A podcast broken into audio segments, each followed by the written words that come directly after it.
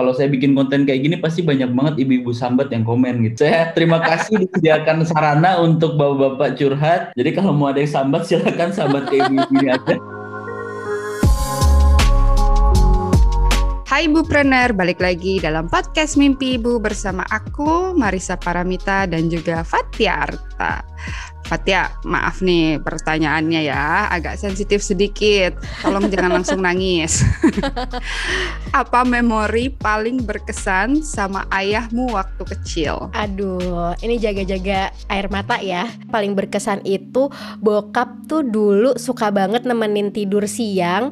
Terus karena dulu belum ada AC ya, jadi ada fotonya pakai kipas sate gitu loh, Cak.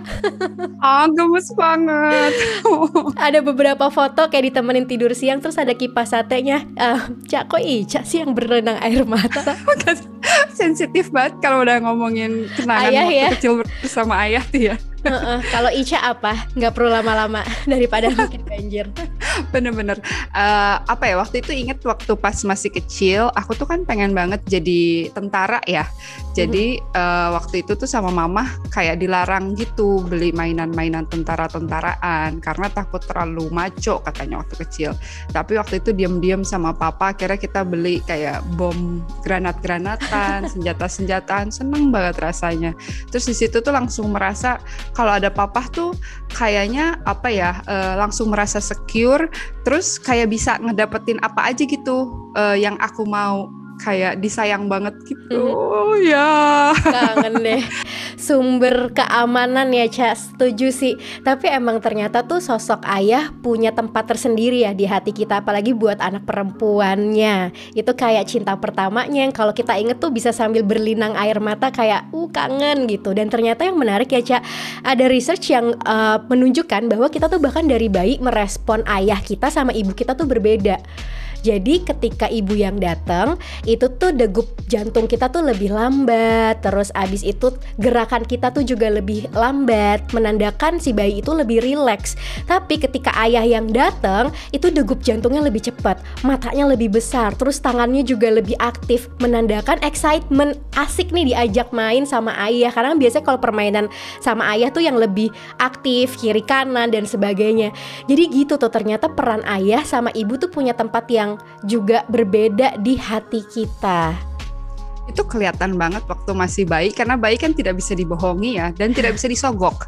Ya kan? Nggak bisa tuh kayak kamu pura-pura seneng nggak ketemu ayah? Ayah kasih ini deh mainan nggak bisa digituin.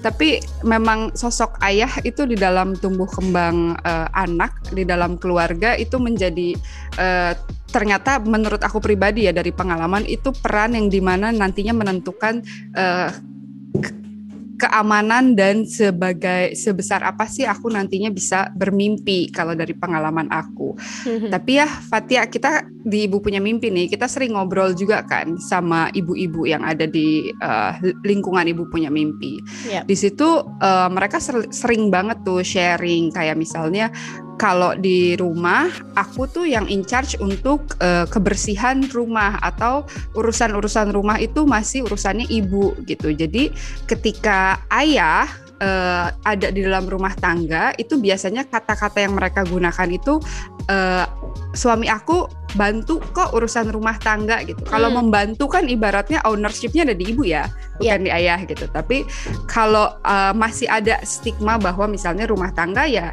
memang yang bertugas untuk uh, tugas utamanya adalah ibu gitu. Tapi buat uh, suami ya untung-untung dia mau bantu gitu. Kalau dia mm-hmm. nggak mau bantu ya ya udah itu tugasnya ibu. Nah kan itu ada kayak gap ya berarti di antara pembagian tugas tuh. Nah, banyak juga tuh ibu-ibu yang akhirnya ya udah deh mendingan aku capek dibanding harus komunikasi ke pasangan minta tolong. Ribut minta tolong untuk ya.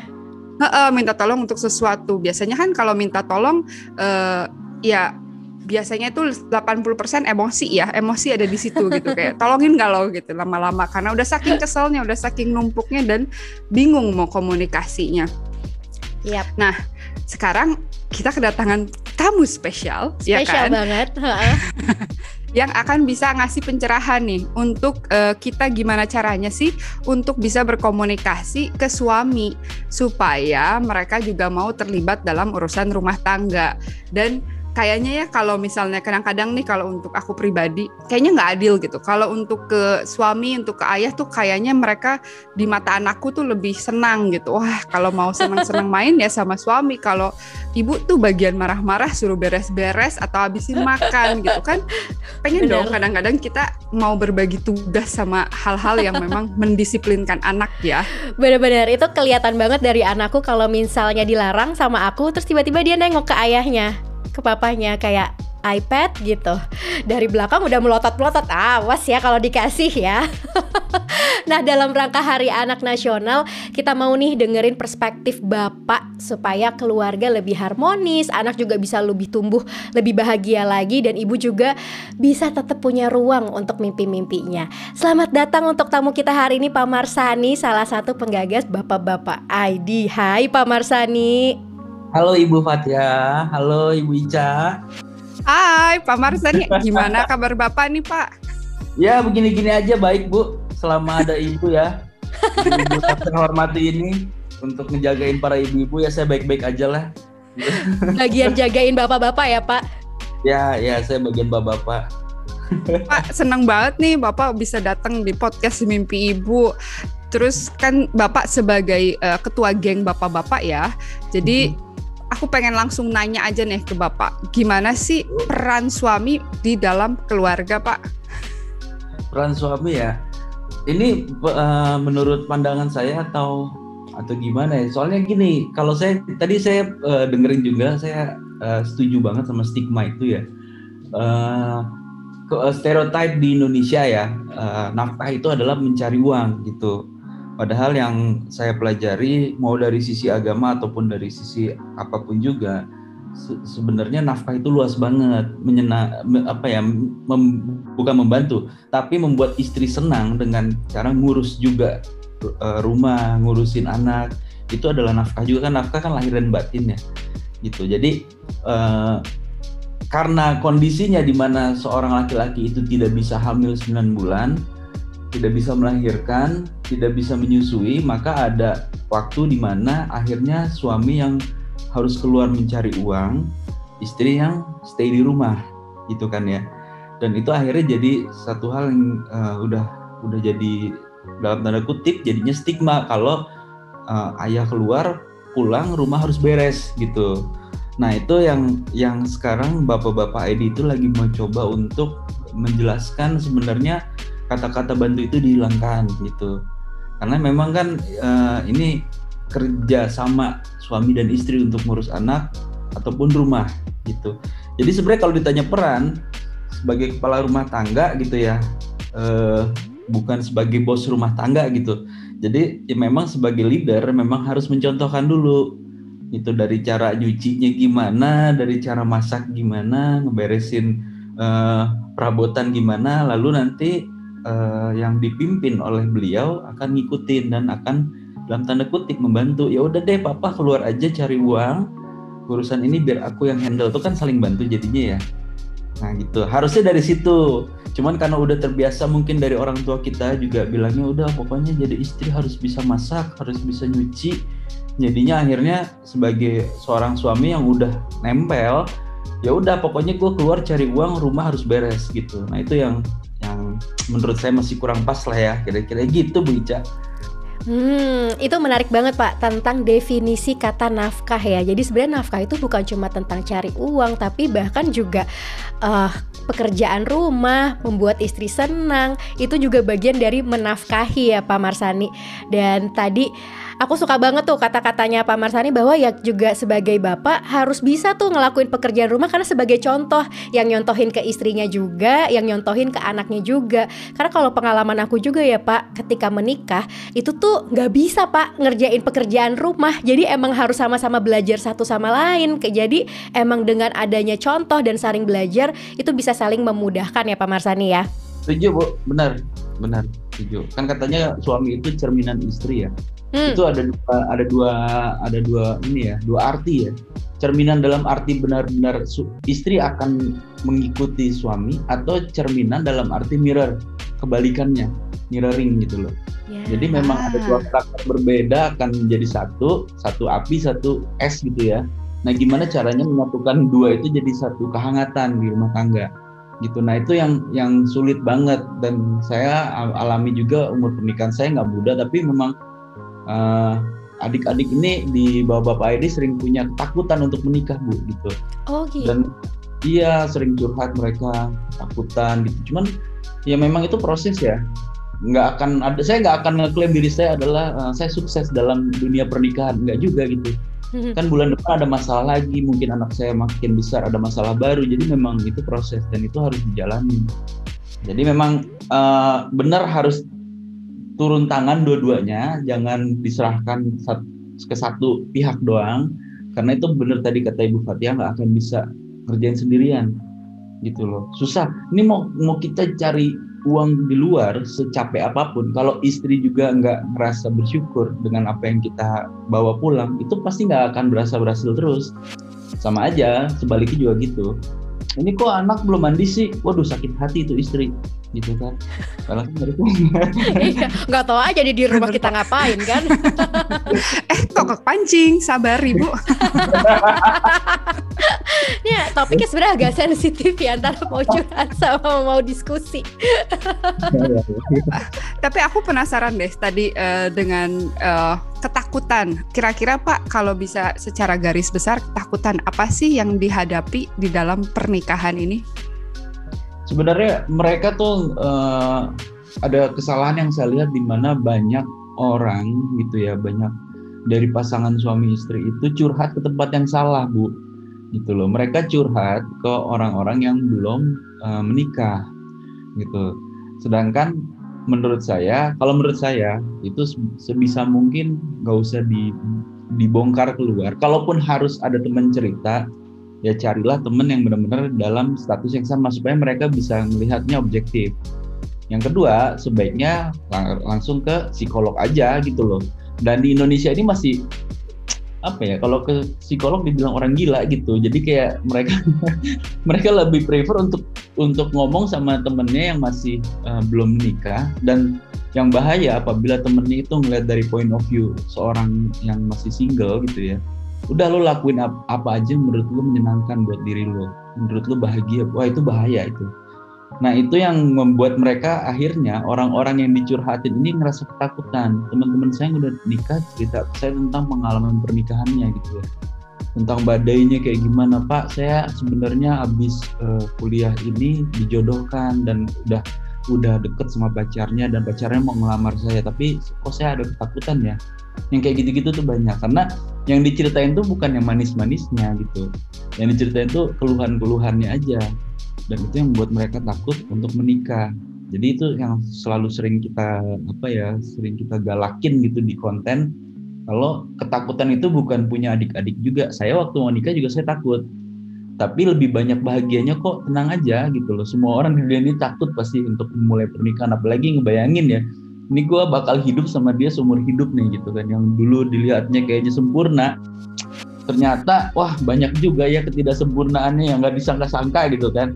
Dan kita harus bisa menerima itu harus bisa uh, kalau menurut saya uh, apa ya hierarki tertinggi dari dari percintaan dalam uh, dunia pernikahan itu adalah bisa menerima sesuatu hal yang nggak bisa kita mengerti gitu jadi apa ya bisa bisa berkompromi Nah, kalau menurut saya itu, ya udahlah, emang dia suka naruh handuk sembarangan gitu ya. Masa gara-gara itu aja bisa kita bisa ribut sampai kayak dua hari, tiga hari gitu kan. Ya itu kompromi aja lah sama hal-hal kayak gitu. Gitu kira-kira, Bu. Aduh ngomongin anduk basah jadi inget nih di atas masih ada nih yang nyimpan anduk basah di atas tempat tidur. Pak, eh, sekarang Pak. hmm, padahal baru mau dipuji tadi pagi ih nggak ada anduk di kamar mandi. Eh pas masuk kamar, oh pindahnya ke kamar. Tapi aku setuju banget sama kata Pak Marsani, kompromis ya dan ternyata curhat ke tempat yang tepat itu juga bermanfaat bukan cuma buat kita yang kepengen curhat tapi juga nggak membebani orang yang terima curhatan kita ya Pak. Ya nah. jadi memang eh ini mau nanya lagi ya. Eh nggak apa-apa Bapak jawab aja. ya, jadi memang memang ternyata ya uh, setelah bapak-bapak itu kan nggak punya media ya tadi gitu. mereka hmm. tuh mungkin kalau uh, komunitas motor mereka punya komunitasnya gitu yeah. komunitas apa misalnya uh, batu akik gitu. Komunitas kita lumut gitu. Kalau ada itu juga ya. Tapi nggak ada satu tempat yang memang uh, khusus buat mereka ngumpul gitu. Dan ada pas ada bapak-bapak ini uh, memang bapak-bapak itu terkenal tidak bisa engage. Nge-like aja dia males gitu kan. Saya aja kayaknya di akun pribadi saya postingan terakhir saya berapa bulan yang lalu gitu. Lebaran aja saya belum ngepost kemarin tuh. Pokoknya memang tidak engage tapi ternyata mereka engage di DM nah, oh. di DM itu yang waduh itu curhat ya pak? curhatnya serem-serem bu gitu. Wow. Curhatannya serem-serem. Ternyata memang kegelisahan mereka itu mereka ngerasa nggak punya temen untuk curhat. Sedangkan kalau ibu-ibu lebih mudah kan untuk cerita benar, ya benar. Gitu dan curhatan mereka itu yang ngebuat saya langsung berpikir wah bapak-bapak ini memang ternyata perlu dikasih tahu ya uh, bapak nggak sendirian pak gitu ya. karena mereka nggak hmm. pernah curhat mereka ngerasa sendirian gitu akhirnya hmm. pelariannya ke hal-hal yang tidak baik gitu kan lalu pas pas kita buka medium ini mereka langsung cerita terus saya share pengalaman saya mereka langsung ngerasa kayak punya teman oh ternyata bapak juga gitu iya tapi udah bisa saya lewatin gitu jadi yang kayak gitu-gitu memang uh, meskipun saya bukan psikolog ya, tapi uh, setidaknya saya melewati masa yang dia risaukan. Gitu. Hmm. Lebih baik lagi kalau bapak-bapak atau ibu-ibu atau pasangan sudah tidak menganggap psikolog itu tempatnya orang gila gitu. Benar pak. Gitu sebenarnya. saya selalu nyaranin udah bapak kalau pusing datang ke psikolog karena mereka netral jadi bukan dari sudut pandang bapak mereka akan masih masukan terhadap sudut pandang istri juga. Kali aja bapak yang salah. Kan biasa orang curhat hmm. pengen dibenerin ya. Iya. Gitu kan. Nah itu coba Pak dinetralin dulu, dinolin dulu, datang ke orang yang objektif. Nanti bapak mungkin dapat masukan. Dan alhamdulillah sih kayaknya uh, mereka akhir-akhir ini mulai yang, Pak makasih ya saya udah baikkan sama istri saya ada yang kayak gitu. Oh. Gitu. Ini tuh karena memang uh, culture mungkin ya, tidak hanya di Indonesia tapi di luar sebagai laki-laki itu tidak bisa menjadi rapuh. Jadi kalau rapuh yeah. itu sama dengan lemah. Jadi untuk curhat aja tuh kayaknya banyak banget pasti hambatan untuk berani untuk curhat. Makanya mungkin mereka lebih berani lewat DM hmm. ke tim bapak-bapak ID karena merasa oh akhirnya ada juga nih yang berani untuk uh, say it out loud tentang masalah yang mereka sedang hadapi gitu. Jadi memang platform untuk mereka bisa menjadi rapuh itu penting banget yang nantinya bisa berimpact lebih baik lagi ke keluarganya karena mereka hmm. tahu bahwa mereka pasti bakal lebih aman ada ada beberapa orang juga yang mengalami hal yang serupa jadi eh, penting untuk bapak-bapak bisa merasa menjadi rapuh dan bisa didengar ya karena uh, stigma banyak stigma di masyarakat tentang kerampuhan laki-laki itu sama dengan lemah. Nah, Pak, kalau boleh kasih bocoran nih ke ibu-ibu, apa sih curhatan bapak-bapak? Rata-rata curhat apa sih soal ibu-ibu ini, Pak? Biasanya tentang uh, mungkin karena ada faktor pandemi juga ya, tentang mereka ngerasa lemah banget di mata istrinya gitu karena uh, kehilangan pekerjaan terus uh, ngerasa kayak nggak bisa jadi provider yang baik untuk rumah tangga gitu. Terus uh, istrinya marah-marah terus. Sering nih kayak gitu sih. Tapi balik lagi saya mencoba untuk objektif gitu ya. Uh, apabila dia bilang kehilangan pekerjaan lalu dia udah saya tanya balik bapak udah ngerapihin CV belum? Belum. Bapak udah coba ngelamar belum? Belum. Ya berarti memang bukan salah di istri juga gitu loh jadi memang balik lagi Pak gitu. Saya bilang kalau memang yang Bapak udah usaha semaksimal mungkin istri masih kayak gitu berarti harus ada yang diomongin. Tapi saya lihat Bapak juga belum ngapa-ngapain itu terus Bapak minta istri Bapak untuk menerima keadaan yang tidak Bapak usahakan juga gitu kan. Nah jadi kebanyakan yang curhat itu karena emang bapak-bapak ini kan mulai itu bulan Januari 2020 pas masuk pandemi itu ya Februarinya. Jadi memang uh, momentumnya tepat kalau menurut saya yang dicurhatin itu nggak jauh dari uh, pandemi. Jadi macam-macam bu. Untuk detailnya saya nggak bisa ceritain ini karena rahasia. Bu. Iya betul pak. Kalau menurut bapak nih dari cerita bapak-bapak apa sih pak yang diharapkan sama bapak dari istri supaya bisa lebih merasa terdukung dan lebih termotivasi ya kalau tadi permasalahannya bapaknya nggak bergerak. Nah apa sih pak yang diharapkan sama ibu-ibu istri-istri ini yang lagi dengerin? Untuk Ibu Fatia, Ibu Ica, Ibu Marisa ya. Terutama untuk Ibu punya mimpi ini saya ucapkan terima kasih banget ya karena kalau saya bikin konten kayak gini pasti banyak banget ibu-ibu sambat yang komen gitu. Jadi saya terima kasih disediakan sarana untuk bapak-bapak curhat. Jadi kalau mau ada yang sambat silakan sambat ke ibu ini aja, ke saya. Iya, saya pernah bikin satu konten tentang apa yang sebenarnya diharapkan suami ke istri itu hampir saya take out, saya take down maksudnya gara-gara uh, komennya akhirnya jadi kurang sehat gitu. Hmm. gitu. Jadi sebenarnya sih simpelnya adalah seorang suami itu butuh dipuji ya bu.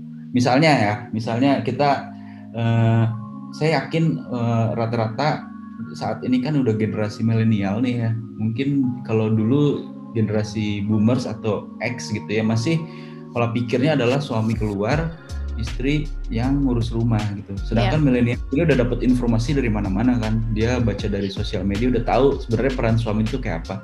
Dan banyak juga dari mereka mau mencoba.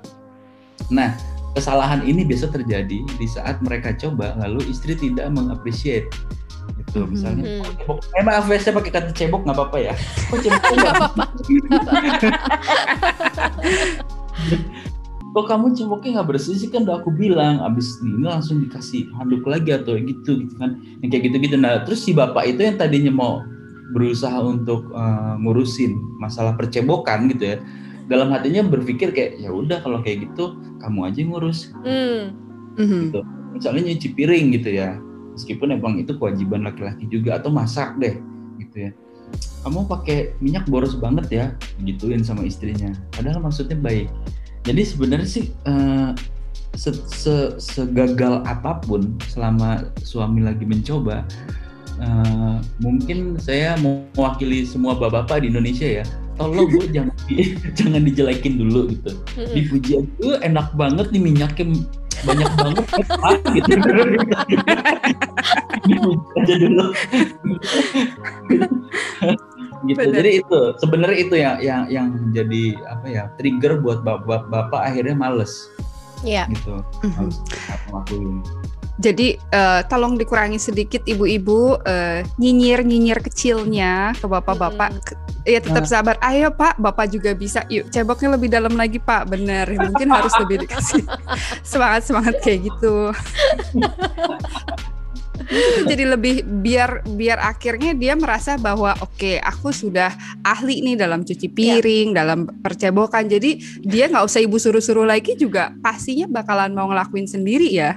Benar, jadi hmm. ngebantu bapak-bapak kita punya kepercayaan diri untuk ngebantuin kita ya pada akhirnya lebih percaya diri buat masak, buat nemenin anak, apalagi kalau biasanya tuh anak juga kan kalau sama bapaknya suka lebih cepet nangis ya, karena kan ya waktu dia sama uh, bapak sama ibu biasanya tuh jumlah waktunya juga berbeda. Jadi ketika anak nangis tuh digendong sama bapak, kita jangan buru-buru angkat. Karena toh juga sama bapaknya pasti yang paling buruk terjadi nggak ada. Paling nangis nggak berhenti tapi dia sama ayahnya pasti aman. Jadi biarin ayah ini juga berproses mengembangkan kepercayaan diri plus juga belajar ningkatin skill apa pun yang kita kepengen. Percaya deh bu itu bakal memudahkan banget hidup kita juga. Jadi next kalau misalnya masak kita males masak ayo sayang gantian masakan kamu enak kok gitu kan. Jadi kita nggak usah oh. lama-lama juga di dapur. Memang jadi ya saling dukung aja ya Benar. ke pasangan itu. Jadi kalau lagi suami lagi belajar melakukan sesuatu pekerjaan rumah tangga ya kita dukung.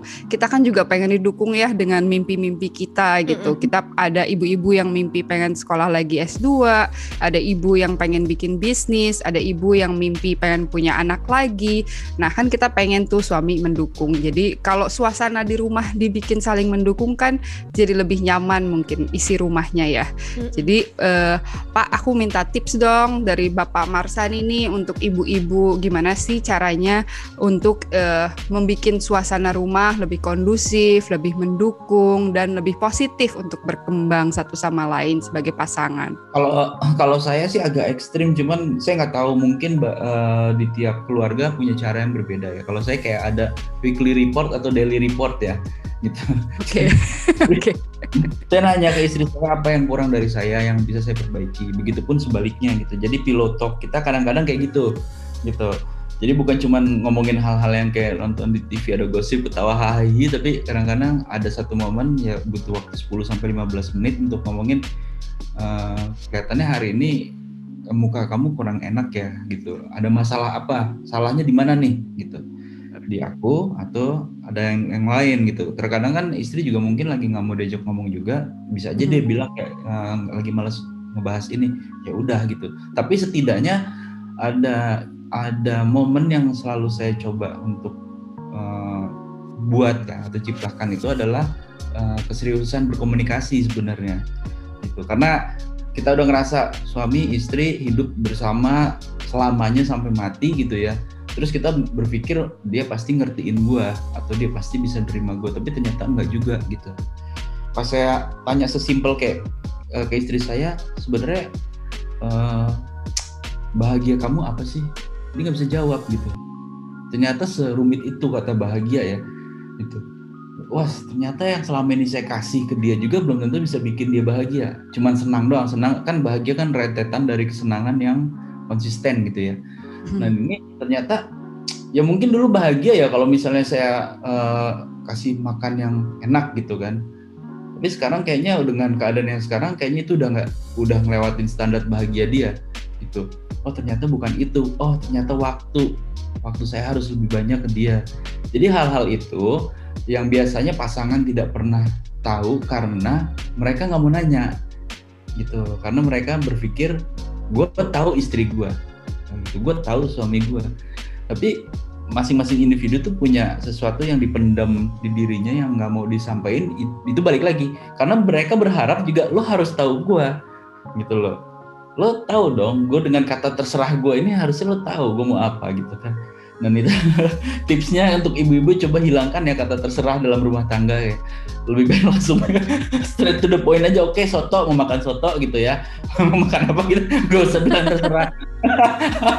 Dan kalau untuk kalau untuk uh, bapak-bapaknya uh, balikin lagi kayak tadi mau sekolah S2 gitu ya terus uh, kita punya stigma buat apa sekolah tinggi-tinggi ujung-ujungnya ibu rumah tangga jadi saya percaya uh, anak yang baik, anak yang cerdas, anak yang soleh atau apa pun juga itu uh, akan lebih mudah terbentuk apabila didampingi oleh ibu yang cerdas gitu. Mm-hmm. Jadi saya uh, berpikir kebalik dari situ justru pekerjaan paling sulit kan memang ibu rumah tangga sebenarnya ya nggak ada liburnya gitu.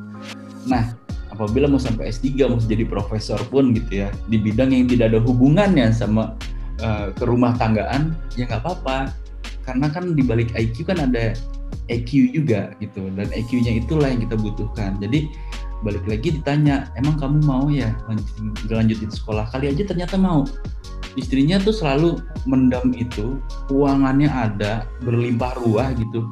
Dia pengen banget jadi master di, di sebuah bidang tapi nggak pernah ngomong ke suaminya karena takut nggak diizinin Sedangkan suaminya sebenarnya bisa aja ngizinin, cuman ngelihat istrinya nggak pernah nanya, jadi dipikir dia udah nyaman dengan keadaan ibu rumah tangga gitu kan, yang nggak perlu lagi keluar untuk sekolah atau kuliah. Nah itu yang sebenarnya saran saya dikomunikasikan apa yang bisa ngebuat kamu lebih bahagia lagi hidup sama saya gitu. Wow, itu nah, pertanyaan itu, yang dalam loh Pak. Apa yang membuat kamu bisa lebih bahagia lagi bersama nah, saya? Hmm. Nah, jawabnya loh Bu. Jangan dijawab terserah ya Bu. Iya. Udah pertanyaannya sulit, dijawab terserah, makin deh tuh otak bapaknya juga cari-cari jawaban. Iya ya itu kira-kira tips dari saya ya Bu ya. Makasih banget Pak. Jadi Bu, komunikasi yang jelas bahkan tadi ada evaluasi secara berkala mau harian, mingguan atau bulanan biar sama-sama Ibu dan Bapak saling bertumbuh dan berkembang dan bisa makin harmonis, bisa saling sa mendukung satu sama lain dan mengurangi konflik-konflik nggak penting yang terjadi setiap hari. Pak Marsani, makasih banget udah dukung ibu-ibu, udah jelasin, udah kasih perspektif dari Bapak-bapak. Jangan kapok main di Ibu Punya Mimpi ya Pak ya. Kalau ada yang pengen disampaikan ke ibu-ibu bisa titip ke kita biar nggak dikenain nggak diselepet sama ibu-ibu. Sering-sering bikin kayak gini ya Bu ya, ntar saya curhat banyak banget. kita tampung curhatannya Pak, kita tampung. Baik kalau gitu ibu-ibu, terima kasih sudah mendengarkan podcast Mimpi Ibu. Sampai bertemu di episode selanjutnya ya Ibu.